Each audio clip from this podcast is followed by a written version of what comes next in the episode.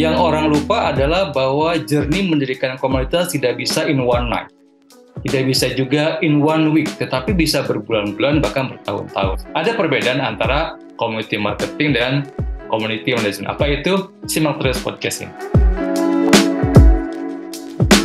Hai semuanya, welcome back to Diksi, diskusi non-fiksi bersama saya, Pamela, founder dari Frasa Agency. Di kesempatan kali ini, kita bakalan bahas secara detail tentang community marketing, sesuatu yang udah sering banget dibahas di era sekarang ini. Dan dengan pakar dari community-nya sendiri, yaitu seorang community consultant yang sudah punya sertifikasi secara global, please welcome Pak Heri Fahru Rizal. Hai. Halo, hai Kamila. Hai Pak, how are you? I'm good, very good. Di Bandung lagi hujan, jadi tapi inilah enaknya teknologi ya, sekalipun kita beda kota, kita masih bisa terkoneksi. Gimana Pamela, sehat? Iya, sehat-sehat aja sih Pak, dan excited, soalnya kan 2000, uh, soalnya kan 2023 ya abis ini, pasti kan yeah. udah mulai brand-brand yang jadi kliennya kita juga mulai mikirin tahun depan tuh harus ke mana. Salah satunya tuh iya. mikirin yeah. juga community kok kayaknya penting gitu.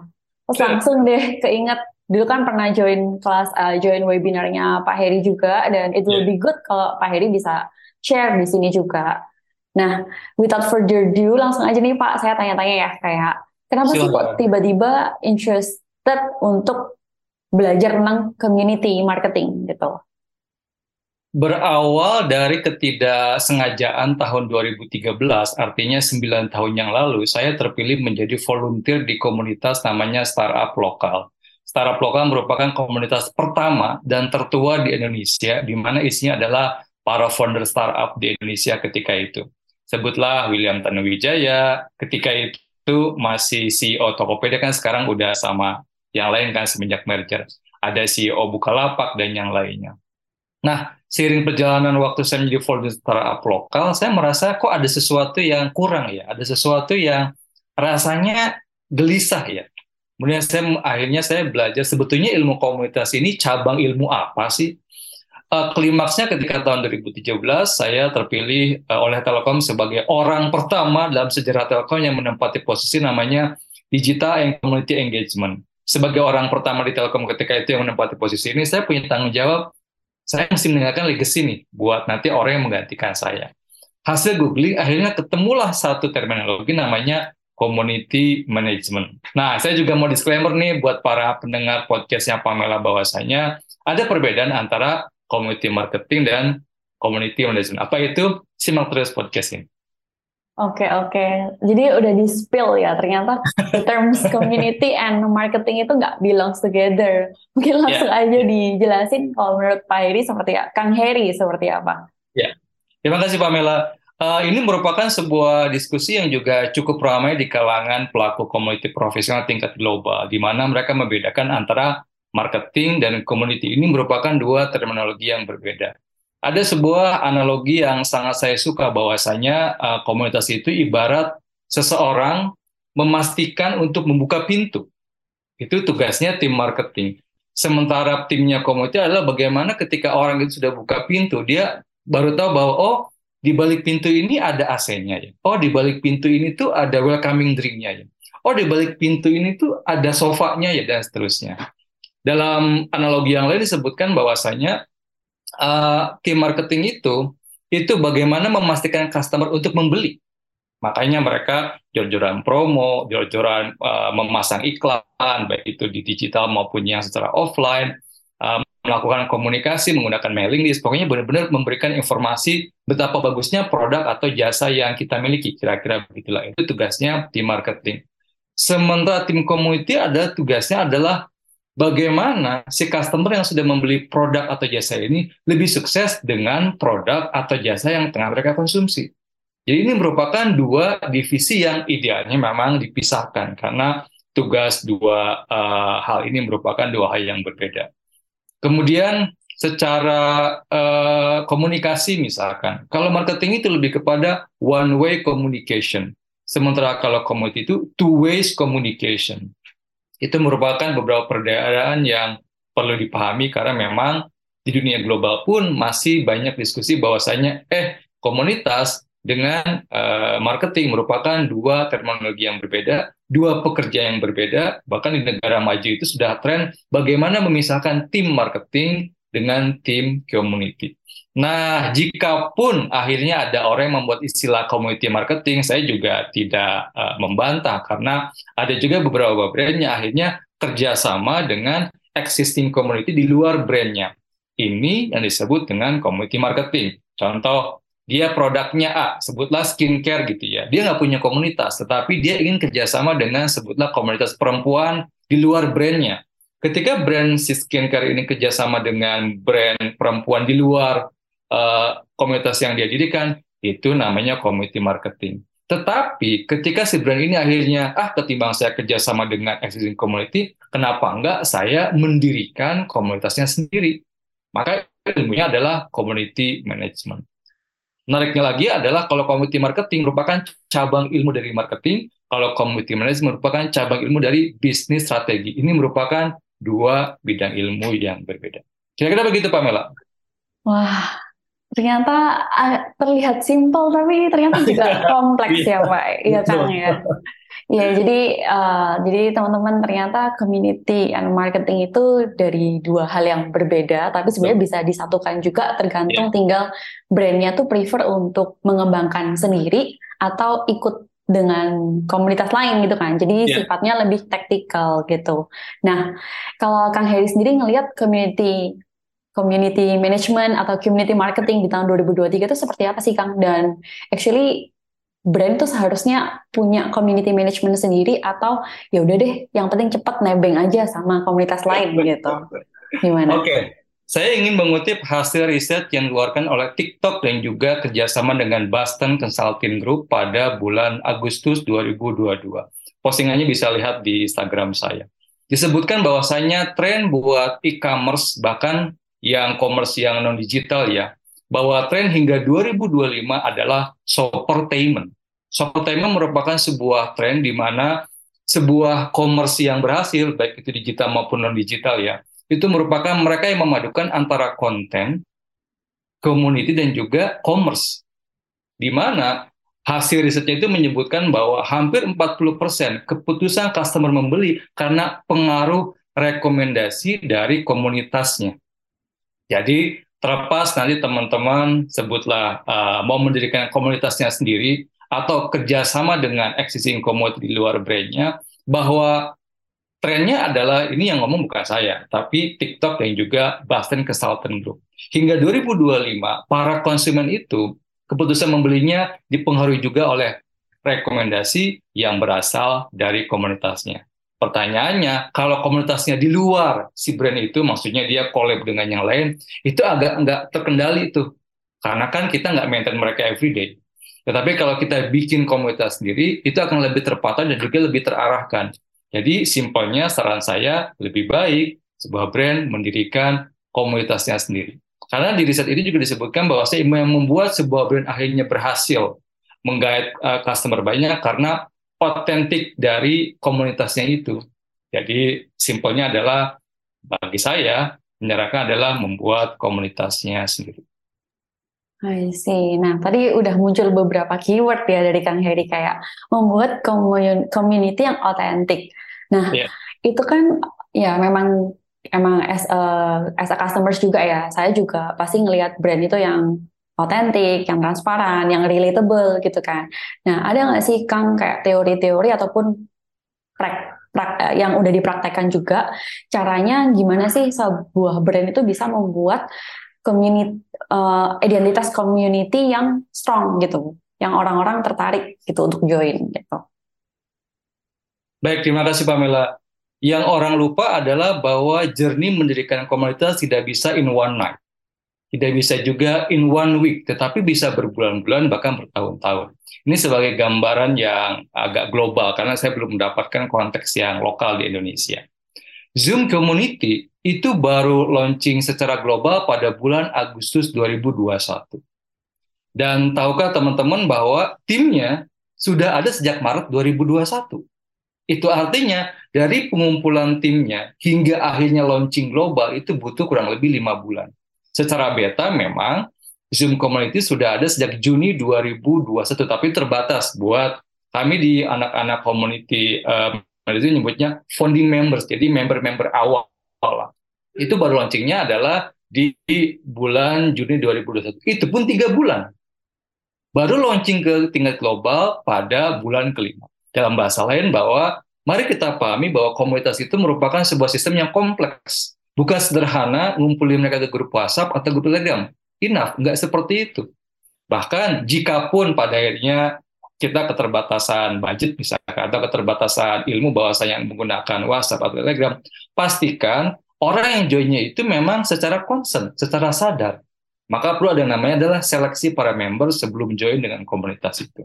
Jadi yang pertama adalah sebelum meluncurkan komunitas, di workshopnya saya itu disebutkan ada istilah namanya adalah community discovery, bagaimana pencarian komunitas. Ini merupakan sebuah framework untuk mengetahui sebetulnya komunitas, maaf, bisnis kita perlu banget nggak sih komunitas? Itu yang pertama. Nah, setelah dibuat uh, community discovery-nya, baru membuat namanya minimum viable community atau hal-hal minimal yang perlu dimiliki oleh sebuah komunitas yang didirikan oleh sebuah bisnis. Itu juga perlu dirumuskan juga. Dibagi tiga, ada community identity, ada community experience, ada community structure, di mana ini merupakan bagian-bagian minimal dari sebuah komunitas uh, di sebuah bisnis. Yang ketiga adalah ini yang para bisnis lupa. Ketika sudah ada uh, kanvasnya, yang ketiga adalah kita mesti diskusi dengan tim internal. Ketika para member sudah join, kira-kira mereka akan diekspektasi berkontribusi apa? Kalau misalkan kita nggak kebayang, jangan dulu bikin komunitas. Contoh, misalkan, misalkan saya pemilik TikTok gitu ya. Misalkan TikTok belum ada gitu ya. Sebagai pemilik TikTok ketika itu saya akan berpikir, oke, okay, setelah TikTok ini uh, launching, harapannya adalah customer community-nya yang menggunakan TikTok ini itu mesti membuat video sekian detik sehari targetnya sekian banyak video. Jadi memang kalau bahasa bisnisnya adalah perlu ada value creation apa yang akan diciptakan bersama-sama dengan anggota komunitas. Itu tiga hal dasar yang orang lupa jadi seolah-olah membuat komunitas segampang bikin grup WhatsApp No, ada risetnya dulu, ada merumuskan kanvasnya dulu, dan juga ada merumuskan kira-kira creation apa yang akan diciptakan bareng-bareng bersama anggota komunitas. Contoh lain, ini rada Indonesia. Mungkin teman-teman sudah terbiasa menggunakan kitabisa.com. Ini merupakan sebuah platform untuk crowd uh, funding ketika ada bencana. Misalkan yang minggu ini saya juga melalui podcast ini turut bersungkawa dengan kejadian musibah di Cianjur. Dan semoga uh, keluarga yang terkena musibah diringankan bebannya. Anyway, kita bisa, kalau saya sebagai orang kita bisa, karena kan saya bukan, kalau saya sebagai orang kita bisa, sebelum launching, kita udah berpikir, oke, okay, kalau kita bisa sudah launching, maka harapannya adalah value creation yang diciptakan adalah para customer ini akan sama-sama membuat kampanyenya sendiri, bukan oleh karyawannya kita bisa itu yang kadang orang lupa. Apa sih value creation yang kira-kira akan dibuat bersama-sama dengan anggota komunitas? Itu kira-kira singkatnya, karena sebetulnya kalau workshopnya dua hari, jadi singkatnya adalah ini merupakan tiga tahapan dasar yang orang lupa, bahwasanya ada uh, proses community discovery-nya dulu, kemudian merumuskan minimum viable community, ini ada sembilan item, yang ketiga adalah merumuskan apa sih value creation yang akan diciptakan bersama-sama anggota komunitas. Hmm, jadi somehow orang-orang yang terlibat di dalam komunitas itu juga ada sense of belongingnya ya terhadap oh. komunitasnya sehingga mereka juga langsung auto mikir, oh aku harus ngapain nih as yeah. part of this community tanpa harus tim dari brandnya itu yang orchestrate gitu ya Pak, iya Kang ya berarti. Betul. Dan bahkan itu disampaikan ketika onboarding misalkan. Halo selamat datang teman-teman disebut ya Pamela Skincare. I don't know, ini hanya imajinasi aja. Amin gitu ya. Dan ketika mereka onboarding dikasih tahu teman-teman, teman-teman join komunitas karena harapan kami adalah teman-teman misalkan supaya bisa membuat campaign tentang kebaikan minimal sebulan sekali misalkan. Jadi sampaikan juga ke para community member, mereka tuh mesti ngapain in this community. Itu pentingnya uh, proses uh, di community canvas karena itu bagian dari community experience. Kira-kira hmm. begitu, Pak. Oke. Nah, Tadi Kang Heri kan sempat mention ya di awal waktu ada yang namanya community discovery kan kayak mikir apakah yeah. suatu brand ini perlu nggak sih bikin community? Yeah. Ada case nggak sih Kang kayak suatu brand yang misalkan let's say bergerak di industri tertentu yang sebenarnya mereka ya udah nggak perlu invest in community gitu. Uh, secara general apa pun produknya bisa dibuat komunitasnya bahkan B2B juga bisa ada yang mengatakan bahwa komunitas hanya buat bisnis yang B2C enggak, B2B juga bisa. Hmm. Walau memang uh, ngetwistnya itu kita akan ketemu di community discovery. Contoh, kenapa uh, sebutlah ya yang platform yang sudah terkenal sekarang, TikTok, YouTube, itu menjadi powerful karena mereka ngerti bahwa value creation yang diciptakannya itu adalah clear. Kalau uh, YouTube kan memang video panjang, kalau TikTok video pendek, Spotify lebih kepada bagaimana mengcapture orang-orang yang ngerti musik. Jadi memang kembali kepada value creation apa yang akan diciptakan dari keberadaan bisnis ini dan juga bersama dengan keberadaan komunitas. Jadi kalau mau berbicara singkat, karena sebetulnya di workshop saya bisa satu jam tuh merumuskan community discovery, karena mereka ada sekitar belasan pertanyaan yang perlu dijawab, sehingga mereka ketemu, oke, okay, saya perlu komunitas, oke, okay, saya enggak. Kira-kira gitu sih singkatnya apa malah jika memang ingin menentukan apakah brand kita uh, perlu mendirikan komunitasnya sendiri atau tidak. Oke, jadi teman-teman apa pun industrinya sebenarnya tuh bisa di community-in ya, gitu kan.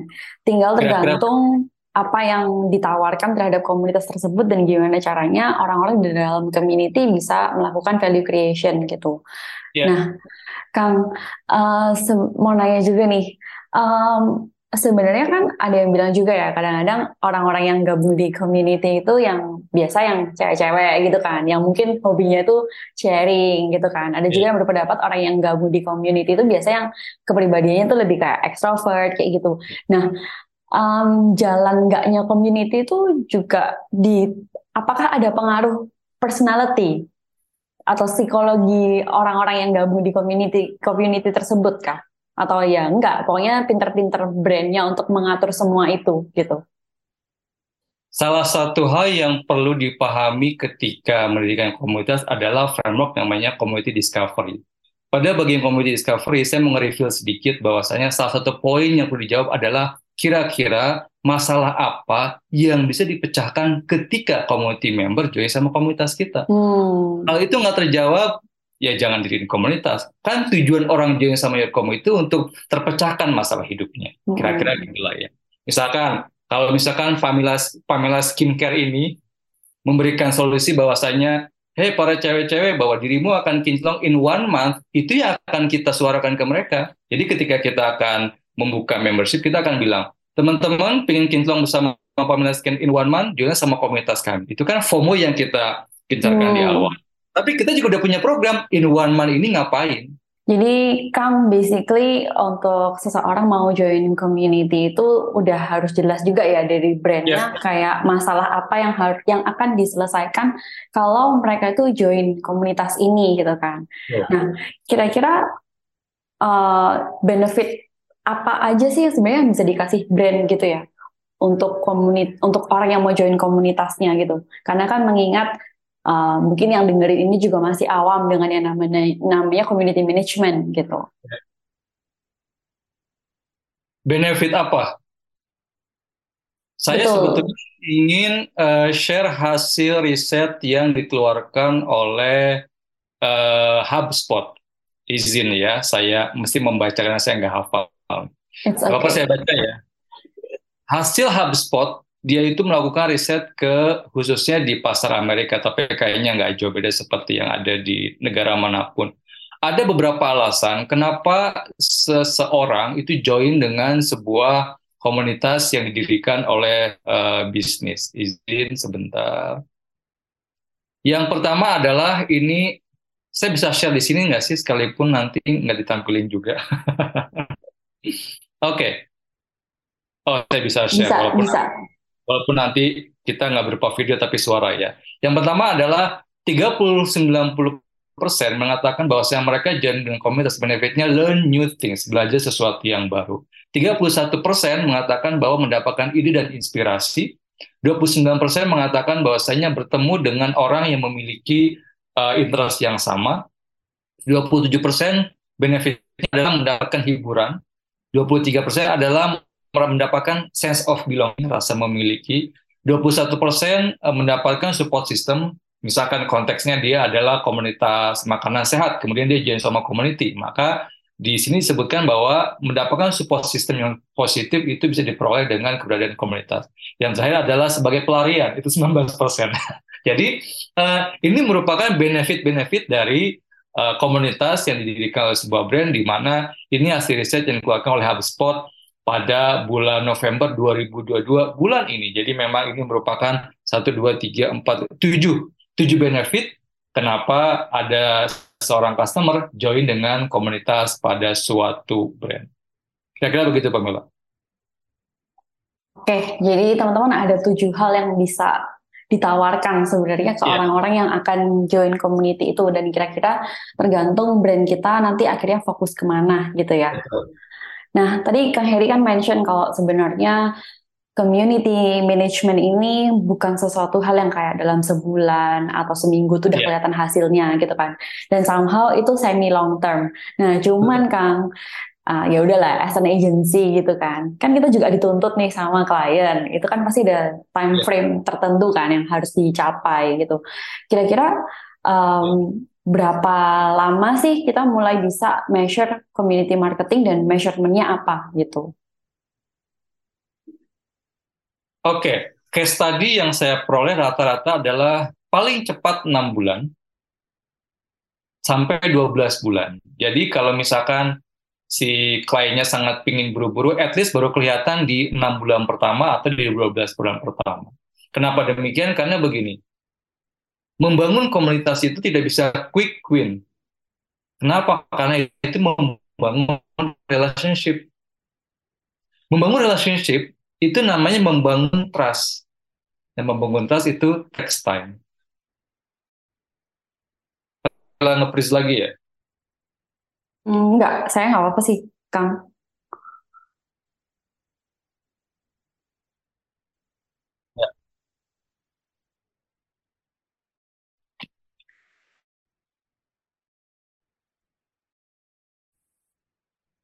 Nggak ada suara. Iya, halo. Kang, ini saya matiin apa? Saya matiin kameranya aja ya, mungkin bisa lebih membantu gitu. Saya juga matiin videonya ya. Ya, boleh. Oke. Oke, tadi Oke. pertanyaannya uh, bisa disambung yang tadi yang Kang Heri mention tentang membangun komunitas itu butuh apa gitu. Putus-putus Pamela gimana? Iya, uh, bisa dibahas yang komunitas itu tentang relationship gitu. Oh iya, itu langsung kepotong ya? Iya, nanti bisa disambung. Oke, saya ulangi. Jadi apa yang membuat 6 hingga 12 bulan itu merupakan rata-rata paling cepat gitu ya, resultnya kelihatan. Karena begini, membangun community sama dengan membangun relationship.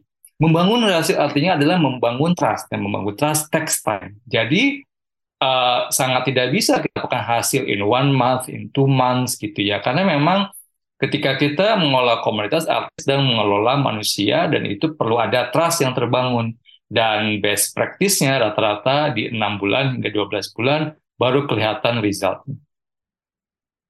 Kira-kira begitu Pamela. I see. Nah, kita ngukur resultnya itu apa Kang? Dari kayak jumlah community-nya, eh jumlah orang yang tergabung atau jumlah konten yang dibikin oleh komunitasnya gitu. Oke, okay. uh, eh, ini sebetulnya agak tricky karena kita kembali kepada apa tujuan brand itu mendirikan komunitas. Di workshop saya akan dibahas bahwasanya setidaknya ada enam model komunitas yang berbeda. Ada modelnya support, ada modelnya produk, ada modelnya sisi, ada modelnya adalah kontribusi, ada modelnya engagement, ada modelnya sukses. Dan tiap-tiap model komunitas ini ada metrik yang berbeda. Contoh, kalau modelnya adalah support, contoh Pamela Skincare ini tujuannya adalah untuk memberikan solusi bagi mereka yang ingin dalam satu bulan, kira-kira gitulah ya. Maka ketika akhirnya Pamela Skincare itu uh, membuat sebuah target in one month, komunitasnya akhirnya adalah support, maka kesuksesan komunitasnya Pamela adalah ketika banyak pertanyaan terkait dengan how to use your product dalam satu bulan. Misalkan, dalam satu bulan pertanyaan tentang how to use this skincare ada 50 pertanyaan. Jika 50 pertanyaan ini semua terjawab oleh sesama member, your community sukses. Kira-kira gitu ya, eh, Pamela. I see. Wah, nah, menarik itu kalau modelnya kalau modelnya support, modelnya akuisisi beda lagi. Kenapa? Kalau model akuisisi itu metriknya adalah berapakah jumlah lead, berapakah jumlah user, berapakah jumlah pipeline yang dihasilkan dengan keberadaan komunitas ini. Jadi tiap-tiap model komunitas itu punya dedicated metric yang berbeda. Contoh lain, kalau konteksnya adalah modelnya kontribusi. Contoh kita ambil kita bisa. Kalau saya menjadi orang kita bisa.com, karena kan saya nggak tahu nih bagaimana cara mereka ngelola. Kemudian saya dikasih metrik, metriknya adalah berapakah jumlah kampanye yang dibuat oleh para customer community kita. Karena kalau jumlah kampanye yang dibuat oleh tim karyawannya, ya nggak sukses dong. Lalu apa alasannya bikin komunitas? Jadi tiap model ini punya metrik yang berbeda. Oke, jadi KPI ataupun measurement tergantung sama goals-nya community tadi ya, Kang ya? Betul, dan goals-nya community ini baru ketemu ketika di community discovery. Makanya pentingnya community discovery adalah itu antara lain merumuskan dengan keberadaan komunitas ini, itu akan menopang area bisnis yang mana? Area sales kah, area marketing kah, area produk kah, area R&D kah, atau area mana? Itu yang perlu dirumuskan sebelum kita beneran launching. Karena ketika sudah clear, ngukurnya juga enak. Jadi nggak bisa, misalkan Pamela Skincare tujuannya adalah untuk membuat support system bagi perempuan yang ingin kinclong in one month. Kemudian, hmm. misalkan gitu ya, investornya nanya, kok customer-nya nggak nambah-nambah? Pak, komunitas kita modelnya support, Pak. Jadi nggak tepat kalau misalkan investor nanya kenaikan jumlah pengguna, karena bukan itu metriknya. Tetapi kalau misalkan dari awal Pamela Skincare tujuannya adalah membuat komunitas dengan model akuisisi, pertanyaan berapakah jumlah customer tepat diutarakan karena itu merupakan metrik kesuksesan sebuah komunitas dengan model akuisisi. Begitu Pak Mel. I see. Interesting banget nih teman-teman dan nanti semuanya bakal dibahas di kelasnya Kang Heri ya. Nah, Kang tadi kan kelasnya ada dua hari ya. Mungkin ya, bisa di-share sedikit-sedikit kayak uh, kelas uh, siapa sih yang wajib untuk join kelas ini, terus di kelas ini bakal bahas apa, dan kapan kelasnya, and daftar ke mana gitu sih. Oke, terima kasih Pamela. Uh, mungkin di Surabaya pernah mendengar nama Ibu Nani Wijaya nyata.com? Oh iya, pernah dengar. Bu Nani. Itu salah satu alumni. salah satu alumni saya. Dan saya juga nanya, Ibu, kenapa mau join dengan uh, workshop saya? Dan dia memang salah satu triggernya adalah karena waktu bulan Februari uh, Bang Jack itu kan mengadakan acara dan beliau salah satu kontribusi juga lah sebagai saya nggak tahu sponsor atau media tapi uh, beliau yang akhirnya tertarik untuk ikut workshopnya. Jadi siapakah uh, uh, peserta saya? Kalau pengalaman kemarin yang batch 2 itu ada CEO, ada business owner, ada founder startup, ada mereka community manager yang memang kerja sehari-harinya ngurusin komunitas. Jadi ini terbuka buat siapa pun yang ingin belajar bagaimana sih korelasi antara bisnis dengan community. Karena yang saya ajarkan itu adalah bisnis strategi loh ya, bukan marketing strategi. Jadi lebih luas lagi dan lebih global, gimana bagaimana menjadikan komunitas sebagai bagian inti dari bisnis strategi. Kenapa dua hari? Ini kalau mau jujur ya Pamela ya, dua hari itu kelas basicnya aja loh, yeah. belum intermediate.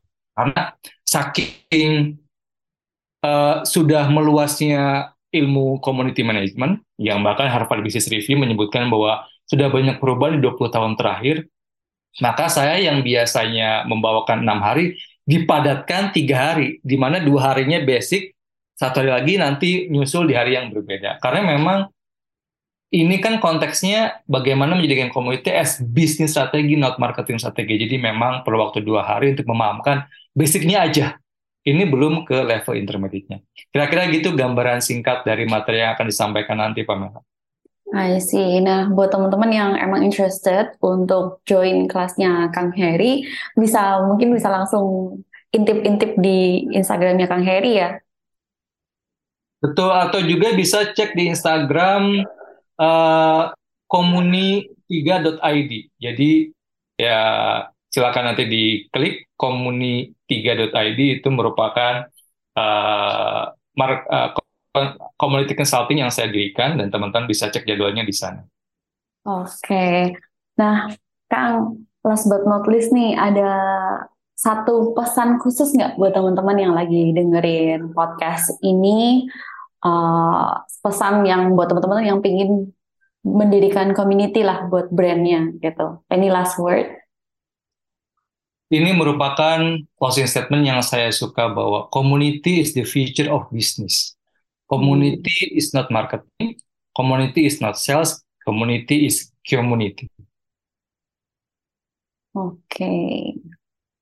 Jadi pada akhirnya ya komunitas ya komunitas ya karena yeah. person to person dan ini semua hubungannya itu ngomongin tentang relationship gitu, saling memberi di dalam komunitas gitu. Betul dan saling juga membantu satu sama lain baik sesama member maupun member dengan brandnya itu sendiri. I see. Uh, thank you so much Kang Heri buat waktunya. Semoga bisa ketemu di lain kesempatan ya Kang ya. Thank you. Sama-sama, see you next time di nanti podcastnya.